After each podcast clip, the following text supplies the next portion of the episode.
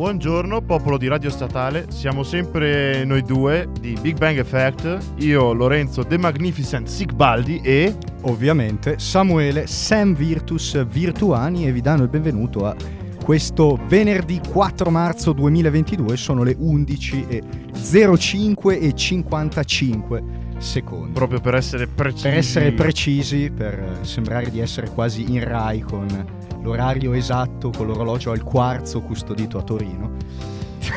Giuro che non me la sono preparata, non me la sono preparata.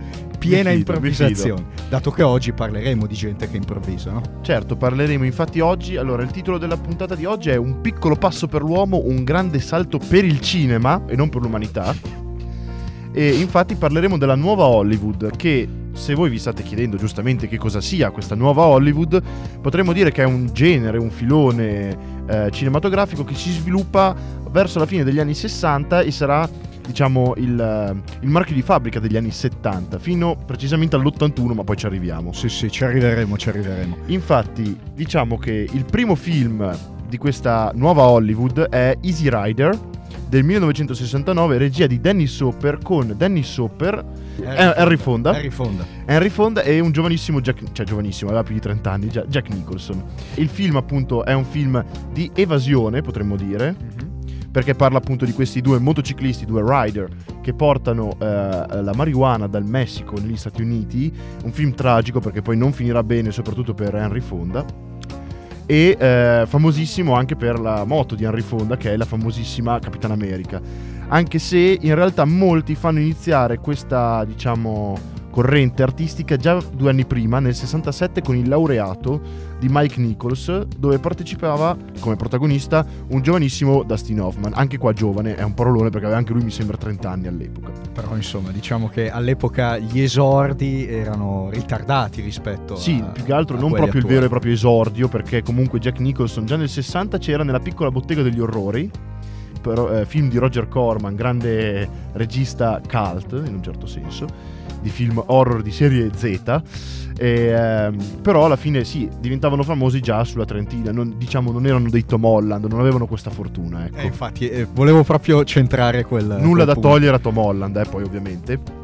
E eh, il tema principale di questi film è la controcultura statunitense, almeno per questi due primi film, Il laureato e Easy Rider, film anche tra l'altro a bassissimo budget è vero, sì. Perché le ambientazioni, vabbè, in Easy Rider è più aperta l'ambientazione, ma come possiamo vedere i, pro- i personaggi sono veramente pochi.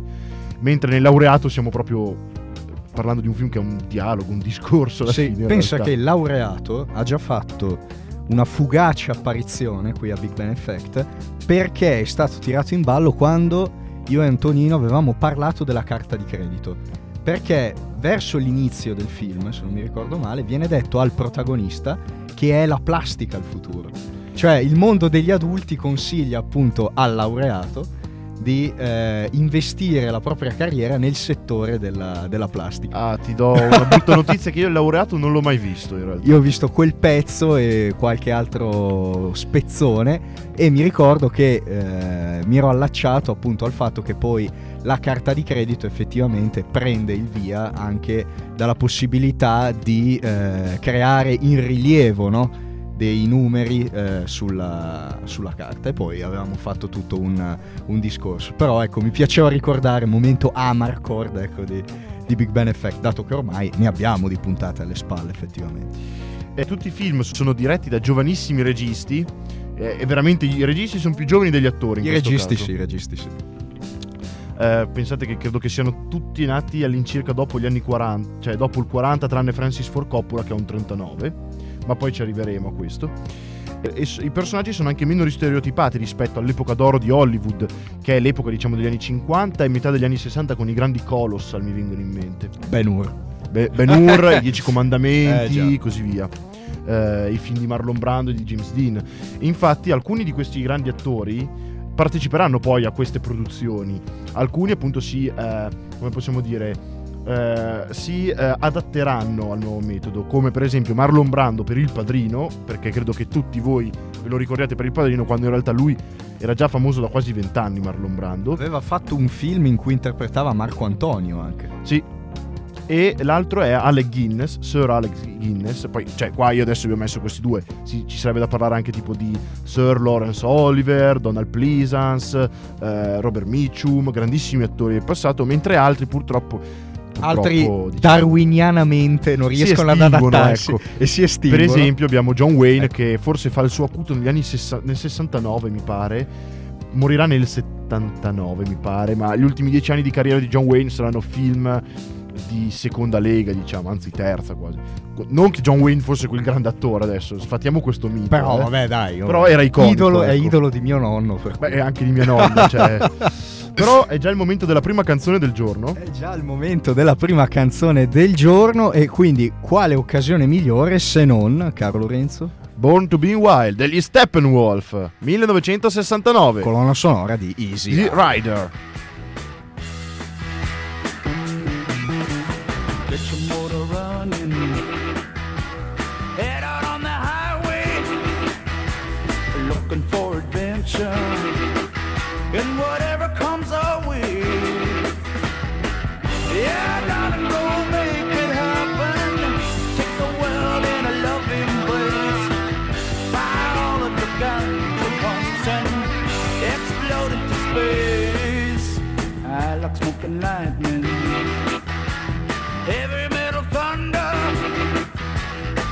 racing with the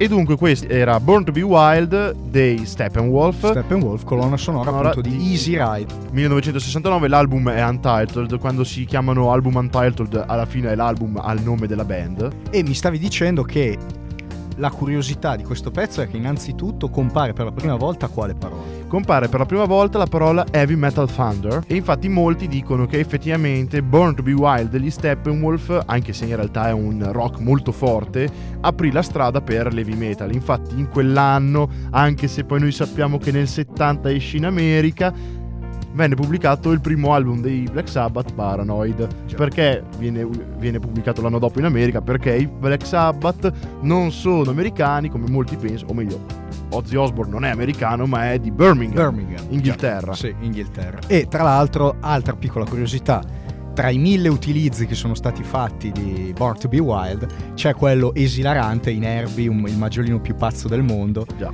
nella corsa, se non mi ricordo, finale del, del maggiolino, la colonna sonora è affidata agli Steppenwolf. Ma direi di proseguire nel nostro viaggio cinefilo e, e quindi... Ma tu lo senti questo brusio di sottofondo? Sì, anch'io sento un brusio di sottofondo.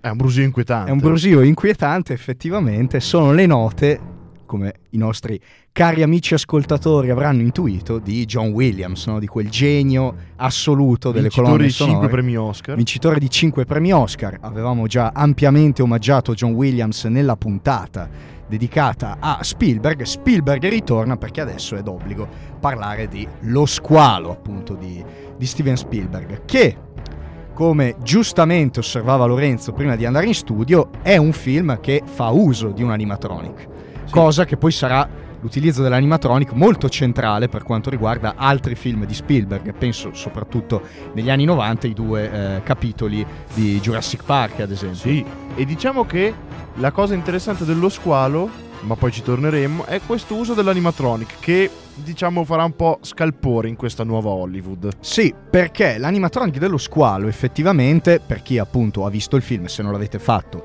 vi consigliamo caldamente di andare a Lo recuperarlo. squalo 1 e anche lo squalo 2. E dai. sì, se vogliamo anche lo Squalo 2, che però non è di Spielberg, perché No. Spielberg si rifiutò appunto di dirigere un secondo capitolo. Il 3 e il 4, Il diciamo 3 e il che- 4 lasciamoli Il stare. 4 proprio dovete lasciarlo stare. Il 3 se proprio amate i film sugli squali, non lo so. Però vabbè, perde molto perché ricordiamo che era stato pensato per ehm, il cinema in 3D, Sì, che poi non si è mai avverato. che poi effettivamente non si è mai avverato, come giustamente dice Lorenzo. Però stavo dicendo che effettivamente l'animatronic dello squalo compare poco all'interno della pellicola. Si fa molto desiderare, ecco, e quando appare comunque fa scalpore e non fa la sua porca fa figura. la sua porca figura, non delude. L'animatronic però ha dato non pochi problemi e soprattutto eh, il film è eh, realmente girato in mare aperto Sì. per dare più realismo al tutto. Perché gli avevano detto che volevano girarlo in una grande vasca, in una grande piscina. Spielberg disse: "Mm, No, No, non stiamo facendo un film di Godzilla e non siamo ai Toho Studios. appunto la barca affondò e andò perduto anche il, il- il nastro con cui avevano registrato quindi dovettero andare negli abissi negli abissi adesso si parlava di una profondità tipo 20 metri però andavano, andarono a 20 metri per recuperare Per il rullo. recuperare il, eh, il rullo. e tra l'altro l'animatronic compare poco non per scelta di Spielberg Già, ma perché appunto c'era il rischio di danneggiarlo c'era il rischio di danneggiarlo, era costato, Eh, diciamo, lo una squalo, fortuna. in teoria lo squalo doveva essere proprio diciamo ben più visibile all'interno del film già dalle prime scene doveva comparire però eh, Però eh, effettivamente poi questo ha eh, caratterizzato il film in maniera inconfondibile, cioè animale sfuggente, diciamo, Sì. che appunto eh, coglie di sorpresa e questo rende il tutto ancora più terrificante, diciamo così. Ed eravamo nel 75 e si diffuse il panico su tutte le spiagge, anche d'Italia. Proseguiamo e approdiamo sempre ad una pellicola del 1975, vale a dire Taxi Driver, che confesso di non aver ancora visto. Taxi Driver è ovviamente un film del grande Martin Scorsese e consacra il grandissimo, altrettanto eh, De Niro, come uno dei migliori attori di questo periodo, di questa nuova Hollywood. E Taxi Driver è un film eh, che ruota attorno al ritorno faticoso alla normalità dopo essere scesi in campo al fianco delle truppe degli Stati Uniti eh, per la guerra del Vietnam. È uno dei classici film che si citano quando si parla di sindrome da stress post-traumatico. sì, E il, bo- il povero De Niro, appunto, che interpreta questo autista di, di taxi, è un, un reduce appunto della guerra del Vietnam e eh, è un alienato di fatto dalla realtà. A cominciare anche dal taglio di capelli poco ortodosso. Sì, anche che- dalle sue idee perché poi verso Eh. lui cioè il film inizia con lui che ha questi problemi ma non li dà a vedere lui fa il tassista perché non riesce a dormire la notte ovviamente poi però più va avanti il film più lui appunto inizia ad avere diciamo delle non visioni però inizia ad avere Allucinazioni. allucinazioni sì perché inizia a pensare a come la società sia veramente caduta in basso che lui abbia dato la sua vita per eh, quelli che lui definisce puttane e bapponi perché il film gira intorno anche diciamo a strade malfamate della mi sembra New York Sì, con ogni probabilità penso sia ambientato a New E York. eh, tragico alla fine anche perché poi Robert De Niro, piccolo spoiler per sé, ma credo che l'abbia capito, morirà alla Sì, fine sì, del certo. film. Però s- prima compie la, diciamo, la sua vendetta contro questo sistema eh, malvagio che l'ha condannato a un'esistenza di dolore. Sì, e che soprattutto non ha riconosciuto il suo sacrificio Sì. eh, sul campo di battaglia. E Taxi Driver ha al suo interno la famosissima scena, quella allo specchio, che eh, come parlando giustamente eh, Stai parlando con me? che ehm, come giustamente risaputo è stata eh, improvvisata dallo stesso attore e Taxi Driver presenta poi anche nel cast una giovanissima Jodie Foster che all'epoca aveva solamente 13 anni. Sì, adesso non mi ricordo beh, perché ovviamente l'ho scritto io oggi il copione, ma non mi ricordo se avesse 13, 14, comunque era veramente molto molto giovane e lei faceva la parte della prostituta nel film Sì, sì. che De Niro appunto vorrà salvare alla fine del film. Infatti, infatti. Poi, menzione d'onore, perché non voglio assolutamente dimenticare questi eh, capolavori, Il cacciatore, questo l'ho visto, di eh, Michael Cimino e Rambo di Silvestre Stallone. Questi, questa trilogia, Taxi Driver, Il cacciatore e eh, Rambo, sono tutti e tre dei film che ruotano attorno alla guerra del Vietnam e però propongono i primi due la visione appunto eh, del, ehm, dell'essere alienati appunto nella società Sì. ma del mm, a un certo punto, come dire, ehm, ravvedersi dal compiere la, la vendetta, dall'essere quasi trattenuti o dal non capire che si vuole compiere una vendetta.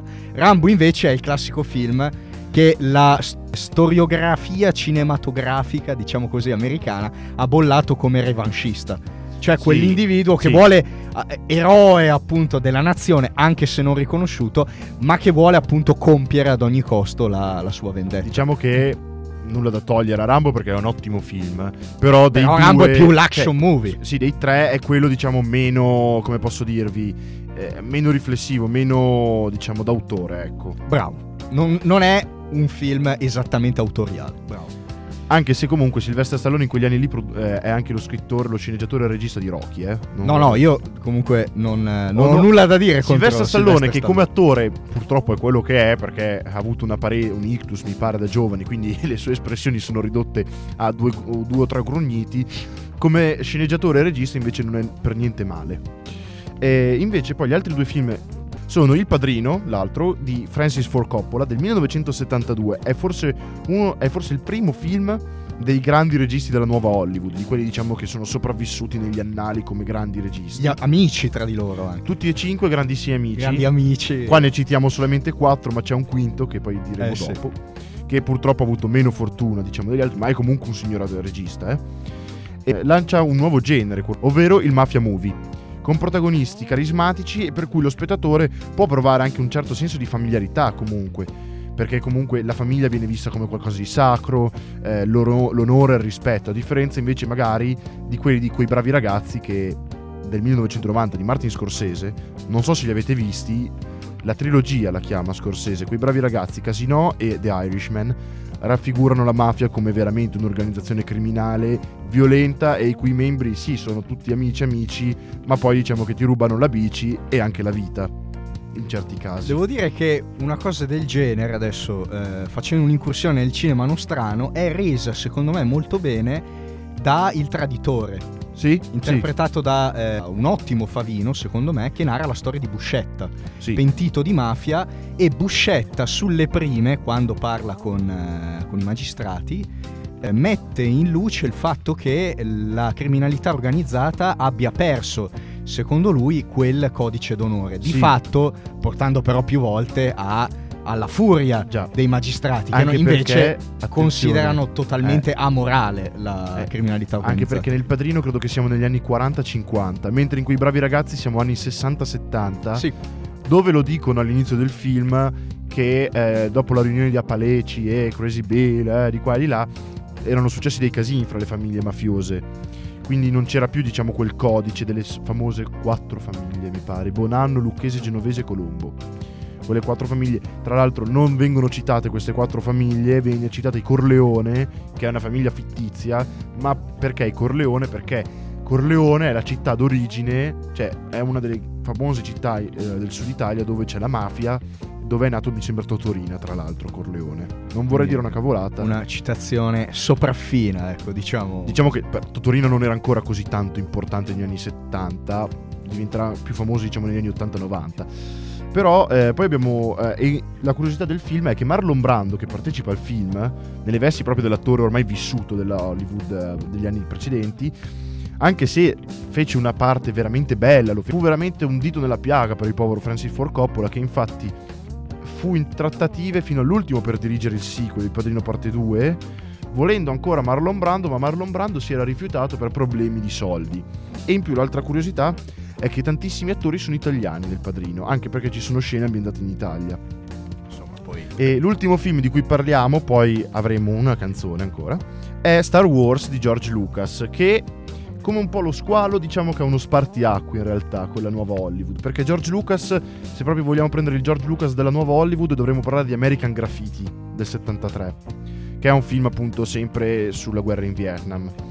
In questo caso invece parliamo di un film che lancia la fantascienza moderna, senza che essa sia intesa come distopica, senza che gli alieni vengano intesi come cattivi, perché vediamo appunto gli alieni e gli umani vivere nello stesso... In simbiosi. In simbiosi, sì. Un, un cerchio bionivoco, ecco. E eh, curiosità su Guerre Stellari, sul copione c'è scritto Sam, lascia fare a me con una faccina sorridente. Eh, la curiosità di Guerre Stellari sono tantissime, ci sarebbe da fare un'intera puntata su Guerre Potremmo Qualcosa avevamo già detto anche Sì, nella puntata nella di puntata- Spielberg. si potrebbe fare una la puntata famosa solo- scommessa. Solo su Lucas si potrebbe fare, eh. E la curiosità è che il film doveva essere girato in teoria nelle Filippine, ma siccome George Lucas aveva, ah tuttora perché è ancora vivo, un sacco di allergie, non poterono girarlo lì, allora lo girarono in Tunisia e eh, fu travagliatissima la produzione, tanto è vero che George Lucas ebbe un esaurimento nervoso e l'attore che diciamo fu più scontento del film Bizzoso. pizzoso fu Ale Guinness che era stato chiamato perché aveva problemi economici però partecipò al film e scrisse lettere dicendo ma sì io mi impegno però il regista è quello che è c'è un attore che fa mm, uno con la faccia da americano si chiama Harrison Ford non mi sembra neanche un grande attore in realtà Avrà fortuna. sì, non avrà grande fortuna, disse. Eh, tra l'altro, alle Guinness, curiosità, quando gli portavano alle convention poster di Obi-Wan Kenobi, così si rifiutava di firmarle. A un certo punto disse a uno: Guarda, mi hai tappezzato di lettere. eh, ti faccio la firma su questa foto di Obi-Wan, ma a patto che non ti faccia mai più rivedere. Ale Guinness, che era un attore molto famoso negli anni 60-50, per aver fatto tra l'altro anche Lawrence d'Arabia, dove lui fa Faisal. Tra l'altro Ale Guinness, attore utilizzato moltissimo nei film per fare la parte dello straniero. Attore quindi carismatico che però diede non pochi problemi al povero George Lucas. Infatti Ale Guinness non tornerà mai più sul set di Guerre Stellari, nonostante il fantasma della forza di Obi-Wan perseguiti sempre il nostro povero Luke Skywalker. Ma, Ma- adesso Siamo arrivati alla seconda canzone della giornata, terza in realtà se vorremmo dire tutto. E la sentite? La marcia imperiale, eseguita da John Williams.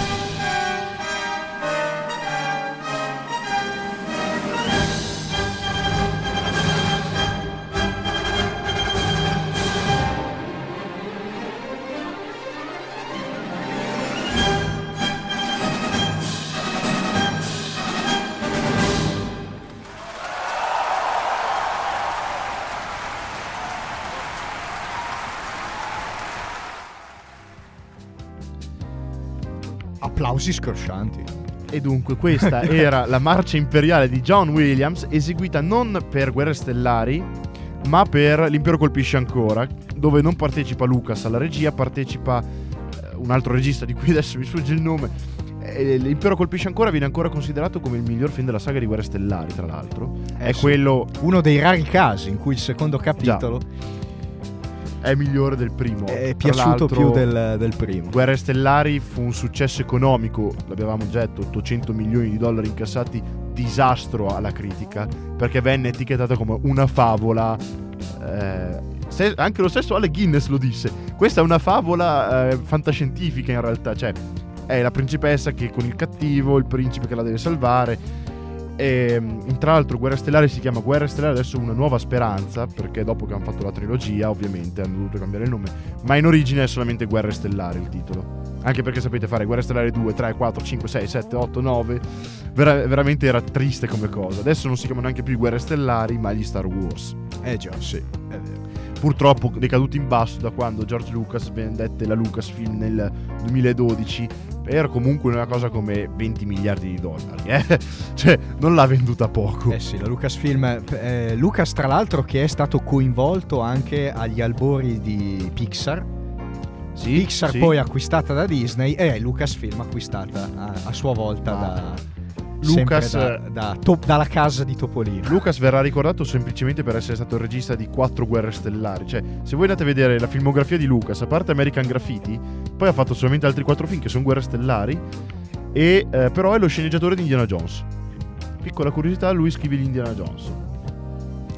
E quindi, dopo queste eh, chicche ad opera del buon Lorenzo, direi di ritornare a De Niro, che abbiamo già eh, nominato. Avevamo già, avevamo già detto che De Niro può essere considerato a tutti gli effetti come il eh, genio ecco, di, di questo periodo. È il simbolo. il simbolo, l'attore appunto di punta di, di questo periodo. Perché partecipa anche a una pellicola come Mean Street che eh, parla di eh, ragazzi, ragazzi molto eh, giovani che si avvicinano sempre al mondo della, della malavita, no? Il Ricord- mondo dei ricordiamo che il film è di Scorsese. De Niro, quando è con Scorsese è in stato di grazia. Hanno fatto un sacco di film insieme ed è il primo film di Scorsese che parla di malavita. Scorsese ha dedicato un'intera carriera alla malavita. La malavita, argomento che evidentemente lo appassiona molto e sempre restando in tema di malavita abbiamo Il Padrino, parte seconda, abbiamo Taxi Driver, abbiamo Il Cacciatore e abbiamo il film preferito dalla mamma di Lorenzo, Uno vale dei film preferiti di mia mamma. New York, New York, che è un musical, mi stavi dicendo, i toni però di questo musical non sono toni da Moulin Rouge, diciamo, No, sono niente. toni estremamente cupi, estremamente foschi. E vorrei ricordare anche New York, New York è di Martin Scorsese.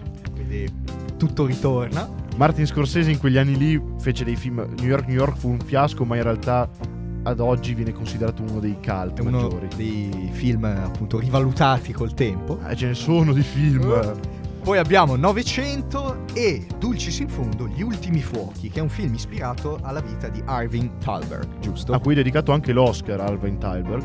E ehm, 900, non so se l'hai mai visto, ma è un film italiano. È- infatti ehm, è nello stesso periodo in cui fecero Il Padrino Parte 2, dove De Niro fa la parte del giovane Marlon Brando.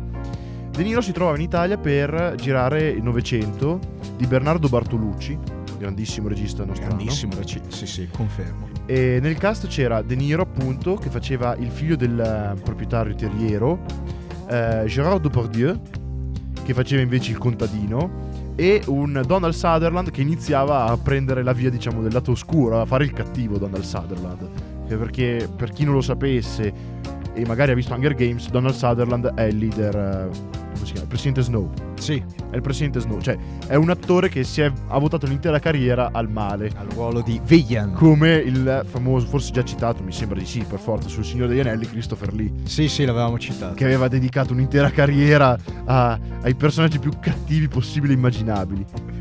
Altra menzione eh, d'obbligo è Jack Nicholson, il grandissimo Jack Nicholson che appunto abbiamo visto essere lanciato con la pellicola Easy Rider e che si afferma con Qualcuno volò sul nido del cucolo e Chinatown, che è uno dei primi eh, a voler guardare eh, polizieschi, thriller polizieschi, eh, drammatici però, quindi che portano l'azione in secondo piano e inscenano eh, maggiormente il, eh, il dramma.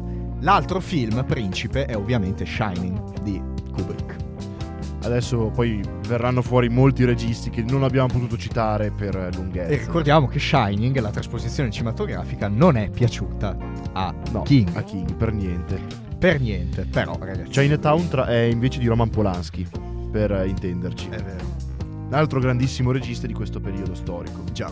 Ma adesso è il turno anche di Lorenzo. Sì, gli attori Vediamo che un ti po' porto cosa ci espone. sono il primo, appunto, che abbiamo detto, il primo attore della nuova Hollywood, ovvero Dustin Hoffman, che recita nel laureato. Poi lui recita in Papillon, che è un film con Steve McQueen, è un film d'evasione. Proprio Molto evasione be- vera dal Molto carcere. bello, devo dire. Dove va- e alla fine riesce a scappare solamente Steve McQueen, ma perché Steve McQueen ecco, è uno di quei tanti attori che è riuscito a, a cambiare diciamo, la corrente dei film che faceva. Perché Sì, Steve a- ad McQueen, adattarsi. bravo, ero già un attore passato, ecco Steve McQueen.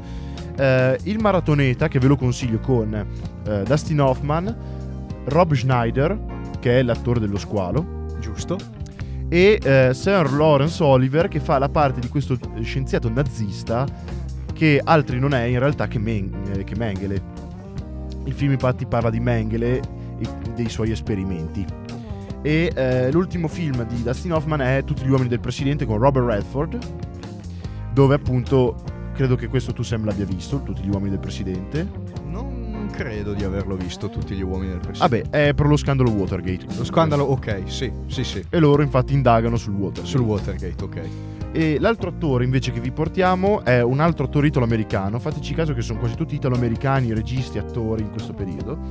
Stiamo parlando di Al Pacino, che appunto partecipa a Il Padrino. Insomma, abbiamo capito che il padrino c'è sempre. È, cast- è un pilastro. Cioè, se volessimo dire che altri attori grandi ci sono nel Padrino, c'è anche John Cazale, che morì negli anni 70, molto giovane. Robert Duval, pilastro. Mhm. James Caan. Insomma, Abbiamo un cast veramente. La crème della crème. Sì, sì. Ehm, il padrino, appunto, Serpico, che è un poliziesco dai toni cupi. Un po', se ve l'avete visto, Hit la sfida. quello l'ho visto. Ecco, sempre con Al Pacino. E con Robert De E con Niro. Robert De Niro, incredibile. eh, ricalca molto, diciamo, l'idea di un serpico, ecco. E poi abbiamo quel pomeriggio di un giorno da cani, che parla di due ladri che si trovano loro malgrado rinchiusi nella banca che volevano svaligiare. Quindi è, diciamo, è un po' tipo le iene di Quentin Tarantino. Però le iene di Quentin Tarantino butta tutto un po' sulla cacciarona, così. Qua Eh, invece stiamo Come parlando si di grandi confà i toni del, del buon Tarantino.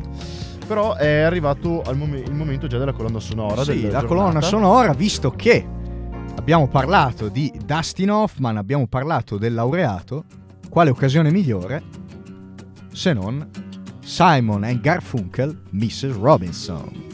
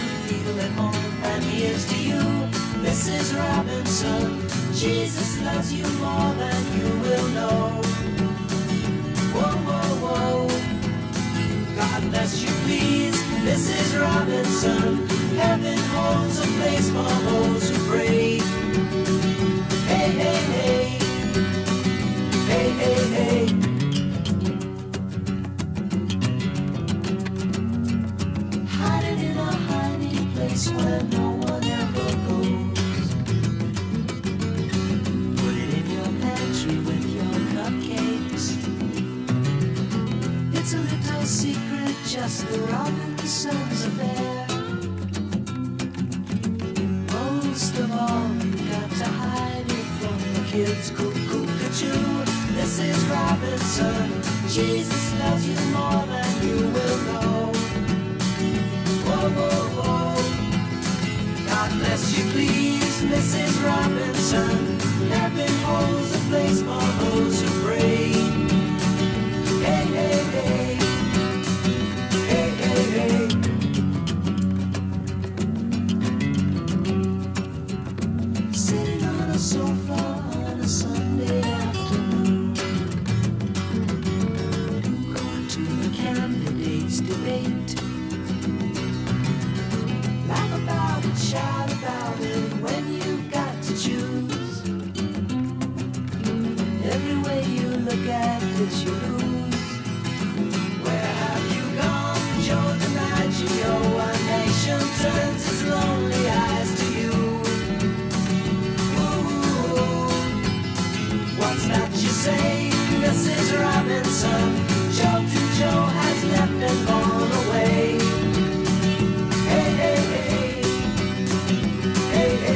Hey.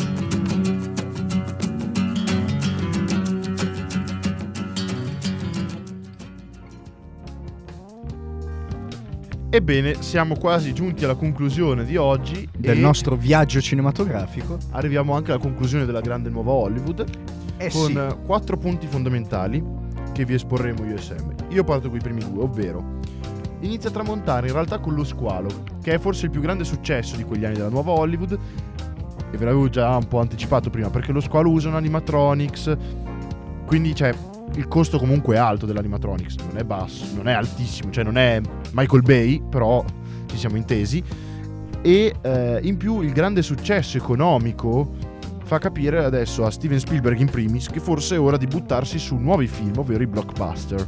Che tra l'altro Spielberg aveva, tutti pensano che sia il suo primo film cinematografico lo squalo, ma in realtà aveva già fatto Sugarland Express e ne avevamo parlato noi nella lezione su Spielberg. Che però era. Quello è proprio veramente nuova Hollywood. Come anche Guerre Stellari di eh, Lucas. Sono considerabili nuova Hollywood, squalo e Guerre Stellari, ma hanno un effetto diverso da quello che vorrebbe avere nuova Hollywood. E Sugarland Express, quindi American Graffiti, in realtà sarebbero i veri film della nuova Hollywood di questi due registi. Quindi diciamo che i molti registi si convertiranno al lato oscuro del cinema. Torniamo sempre a questo lato oscuro noi. Sempre che di lato oscuro si tratti, perché per me comunque io... Lato insomma, oscuro è un modo, diciamo, carino per intendere che viene tralasciato, diciamo, forse l'aspetto più autoriale. E poi non è vero, perché comunque i blockbuster di Spielberg hanno l'impronta di Steven Spielberg. Perché E.T., che viene considerato un blockbuster, ha un'impronta fortissima di Steven Spielberg. E eh, la- l'altro motivo è che i budget tornano ad essere esorbitanti. Quindi, budget esorbitanti, l'incasso deve essere esorbitante per forza, per mantenere il budget. E quindi ovviamente. nascono i colossal. Nascono i nuovi Colossal, sempre Steven Spielberg e George Lucas in primis. Gli altri due punti, Sam, quali sono Gli altri invece? punti sono... Allora, visto che abbiamo provato a fare una periodizzazione di questa nuova Hollywood, ci siamo chiesti, ma quando la facciamo finire? Quando termina l'epopea della nuova Hollywood? Allora, le possibilità di fatto sono due. La prima è la nuova Hollywood termina nell'80, nel 1980, e il film che idealmente chiude il ciclo è Toro Scatenato. di, Diretto eh, da? Scorsese. L'altra possibilità invece è che il tutto finisca nell'81, quindi un anno più tardi, con un flop, eh, I. Cancelli del Cielo. È il più grande flop della storia del cinema. Cancelli del cielo di Michael Cimino con appunto la produzione di questo film che ha il fumo negli occhi di fatto per questo eh, fallimento e che inizia progressivamente a eh, innescare quel processo di perdita di potere da parte dei registi in favore delle produzioni e di chi appunto mette i soldi per la realizzazione Si parlava, questo film qua doveva essere un western della durata di due ore e mezza, tre ore. Io mi ricordo che ho letto, per- prima, di, prima di scrivermi, mi sono informato e mi ero già informato un po' di anni fa. eh, cast, tra l'altro, di tutto rispetto, Chris Christopherson, Jeff Bridge, eh, Christopher Walken, cioè capiamoci, eh, non male come cast. Però eh, all'anteprima deciso di tagliare il film perché è troppo lungo, quindi uscì che era scos- scordinato il film, non si capivano le cose, venne quindi ritirato, venne rimesso, in, eh, in produ- venne rimesso in- nel mercato con la versione integrale, ma la Lionsgate, che era la casa di produzione, fallì clamorosamente, budget stimato di 30 milioni, che non erano pochi comunque per l'epoca, incasso totale neanche un milione. In proporzione ci sono film che, vabbè, voi mi potete dire, eh vabbè, ma quello là è costato 100 e ne ha incassati 300. Sì, ma la proporzione è diversa, eh. Qua si parla di un flop clamoroso. Tra l'altro, Michael Cimino era un regista già affermato perché aveva fatto il cacciatore con Cacciatore, Niro. infatti. quindi- Però Eh. è arrivato il momento dei giochetti di Sì, oggi. è arrivato il momento. Dobbiamo fare altre menzioni d'onore. E quindi, se io ti dicessi Brian De Palma, tu cosa mi rispondi? Allora, ti direi Carrie lo sguardo di Satana. Mm? E dopo la nuova Hollywood ti direi anche gli intoccabili. Gli intoccabili. Se invece ti dicessi, vabbè, questa è fin troppo facile, però rimaniamo in ambito di nuova Hollywood, Stanley Kubrick, vabbè, abbiamo già citato Shining. Eh, sì, Shining, io ti, ti- ti cito Odissea nello spazio, che, attenzione, Kubrick però è un po' più anziano rispetto ai registi della nuova Hollywood, infatti lui aveva già fatto Aveva film. già fatto dei, sì, sì. Spartacus, che l'aveva fatto, poi l'aveva disco- Grande colossal eh, dell'epoca. lui era un regista di Coloss all'inizio, Barry Sì. Lyndon, Patton, generale d'acciaio, aveva già fatto anche.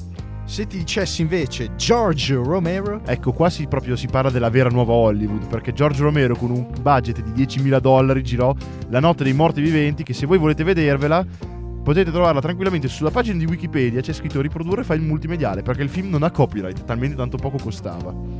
e invece John Carpenter, Allora, John Carpenter è un altro di quelli veramente... C'è eh, Fuga da New York, 1997 Fuga da New York. Eh, Halloween, che è il primo film slasher. slasher è vero, Christine, la macchina infernale, che però siamo già dopo. Perché John Carpenter rimarrà sempre un po' troppo legato agli anni.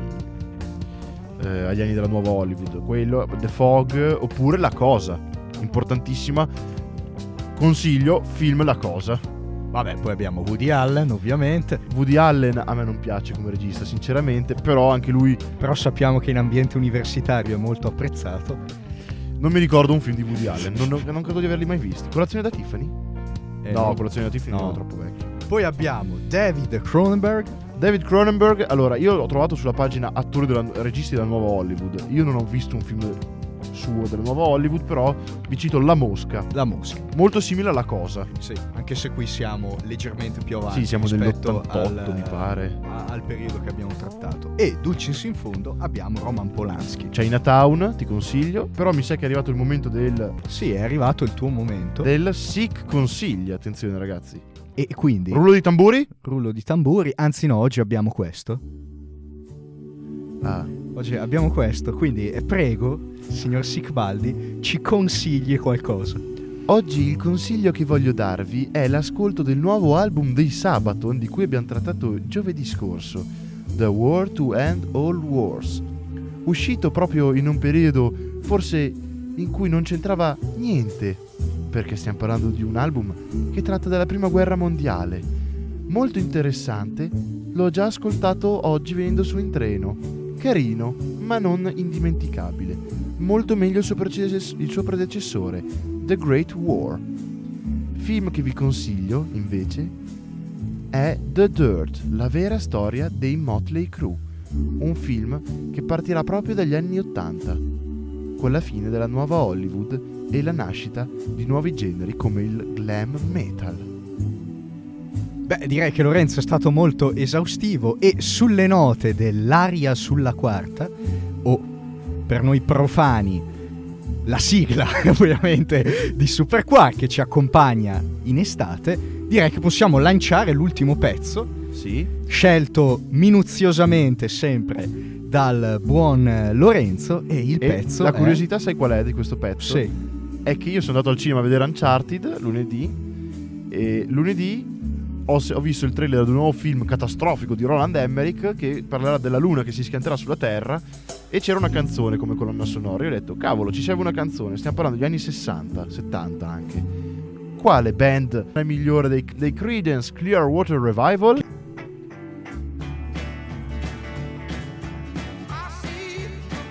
Beh, quindi, ciao ragazzi, Big Bang Effect termina qui. con Bad Moon Rising.